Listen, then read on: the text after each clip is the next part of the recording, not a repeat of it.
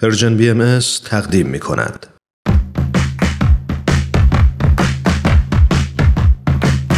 نقطه سرخط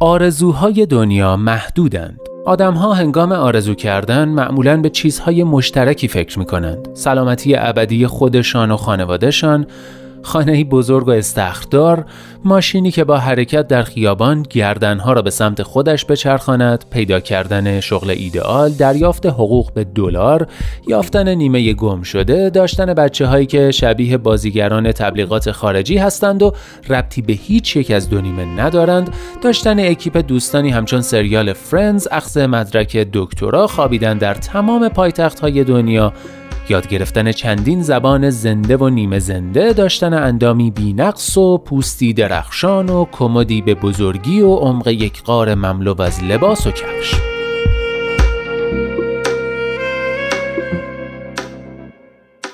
همه ما یا بیشتر ما در آرزوهایمان آدمهای سالم و موفق و جذاب و ثروتمند و دنیا دیده ای هستیم که نتفلیکس و آمازون می توانند سر ساخت مینی سریال از زندگی جالب و پرماجرایمان با هم بجنگند و توی زانوی هم شلیک کنند. همه ما می‌خواهیم ظاهر پنجاه سالگیمان شبیه جنیفر لوپز و براد پیت باشد. می‌خواهیم در روزهای بازنشستگی کنار دریاچه آرام و سبز لم بدهیم و کتاب بخوانیم و هفته یک جلسه به نوه هایمان درس زندگی بدهیم و آنها با شنیدن جملات حکیمانمان بر خود بلرزند و از درون تکان بخورند. همه ما می‌خواهیم قهرمان با ارزش و حسرت برانگیز زندگی باشیم. ولی دنیای واقعی کاری به رویاهای ما ندارد. واقعیت این است که بیشتر ما قبل از پنجاه سالگی گرفتار قند و چربی و فشار خون خواهیم شد و با چربی های رها شده شکم و پهلو و قبقب طبقاتی و خطوط نیمه عمیق پوست تا آخرهای عمر شغلی که حتی بهش علاقه ای نداریم را ادامه خواهیم داد تا بتوانیم اقساط خانه دو خوابه غیر استخدارمان را بپردازیم. بیشتر ما هرگز نیمه گم شده من را پیدا نخواهیم کرد چون احتمالا چیز حاضر و آماده ای به نام نیمه گم شده وجود ندارد. بیشتر ما چاق با پسندازی نچندان چشمگیر و مدرکی که هرگز استفاده نشده پیر می‌شویم و به جای استراحت کنار دریاچه سوئیسی پرستار بی حقوق نوه شیطانمان خواهیم شد که علاقه ای به شنیدن جملات حکیمانمان ندارد و احتمالا رد پایمان روی خاک بیش از سه چهار کشور نخواهد ماند.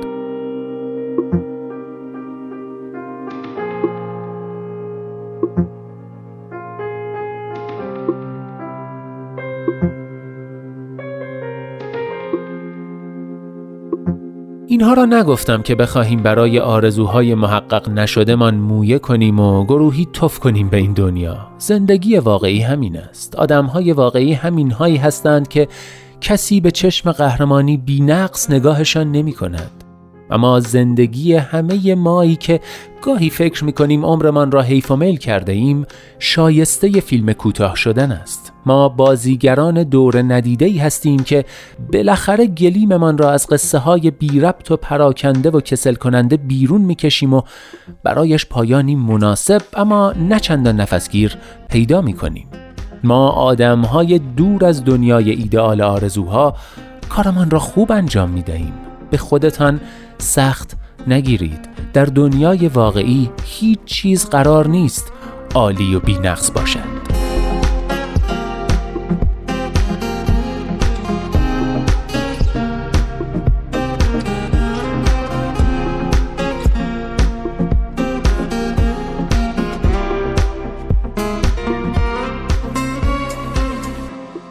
بله دوستان نقطه سرخط این هفته رو با یادداشتی شروع کردیم از آنالی خانم اکبری. اما اگه این یادداشت رو یک روی سکه در نظر بگیریم فهیم عطار یادداشتی داره که به نظرم اون روی این سکه است. یادداشتی که شاید محتواش با یادداشت قبلی پارادوکسیکال به نظر برسه اما به نظرم در واقع هر دو خیلی درست میگن و میشه با هر دوشون موافق بود. بشنوید.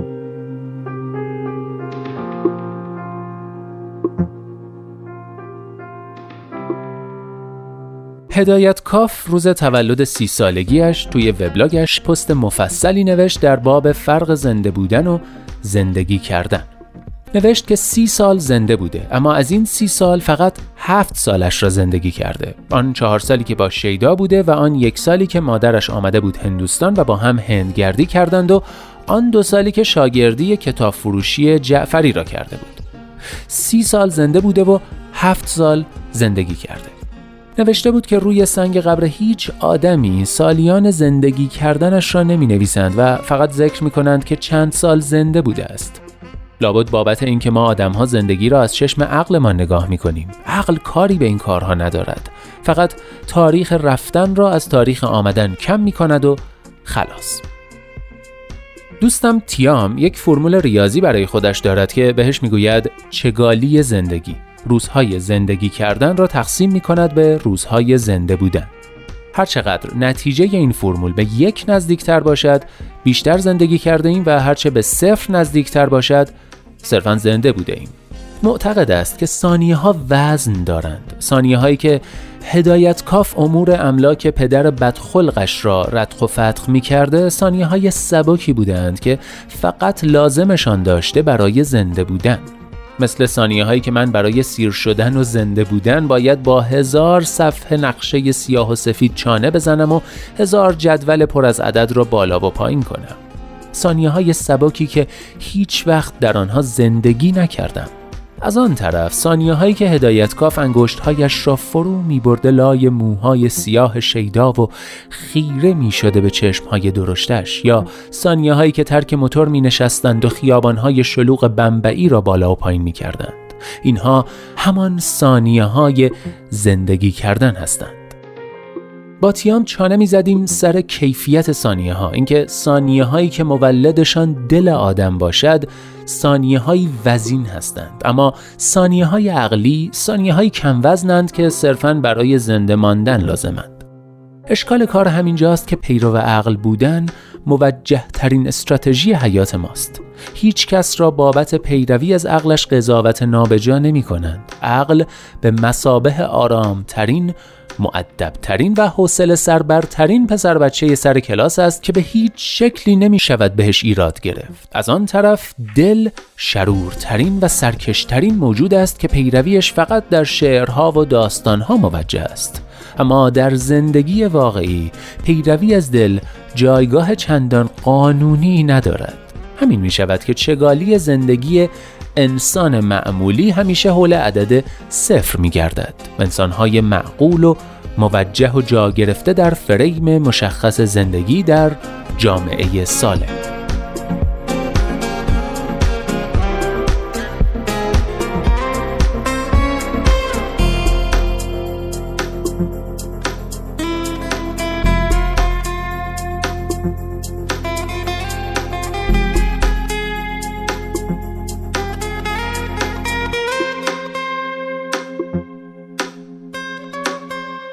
دلم می‌خواست یک بار هدایتکاف را از نزدیک می‌دیدم. بهش می‌گفتم که نسبت هفت به سی عدد فوقالعاده است. بهش می‌گفتم که خوبی دل همین سرکشی و قانع نشدنش است. دل وقتی چیزی را بخواهد آن را به دست می آورد هر چقدر هم که عقل عاقلی کند و سنگ جلوی راهش بیاندازد اما بالاخره در برابر دل قانع می شود به شرطی که دنیا را مثل بابا تاهر نگاه نکنیم که ز دست دیده و دل هر دو فریاد که هر چه دیده بیند دل کند یاد. بسازم خنجری نیشش ز زنم بر دیده تا دل گردد آزاد.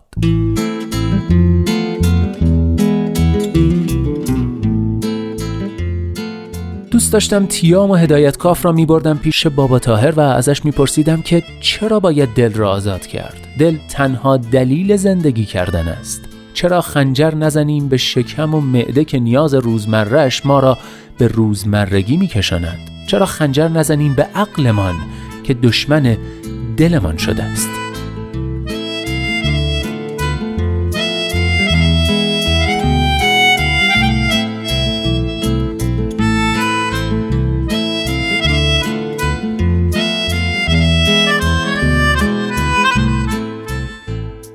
تیام عزیز بابا تاهر که هزار سال پیش مرد. هدایتگاه هم که به نسبت هفت به سی زندگی کرد و رفت. بیا به فکر خودمان باشیم. همان که گفتی آنقدر چگالی زندگیمان را ببریم بالا تا سنگین بشویم و قل بخوریم ته دریا و مروارید بشویم. هزار چوب پنبه سفید و سبک که روی دریای زندگی شناورند فقط زنده اند و غرق نمی شوند اما زندگی نمی کنند زندگی کردن دل می خواهد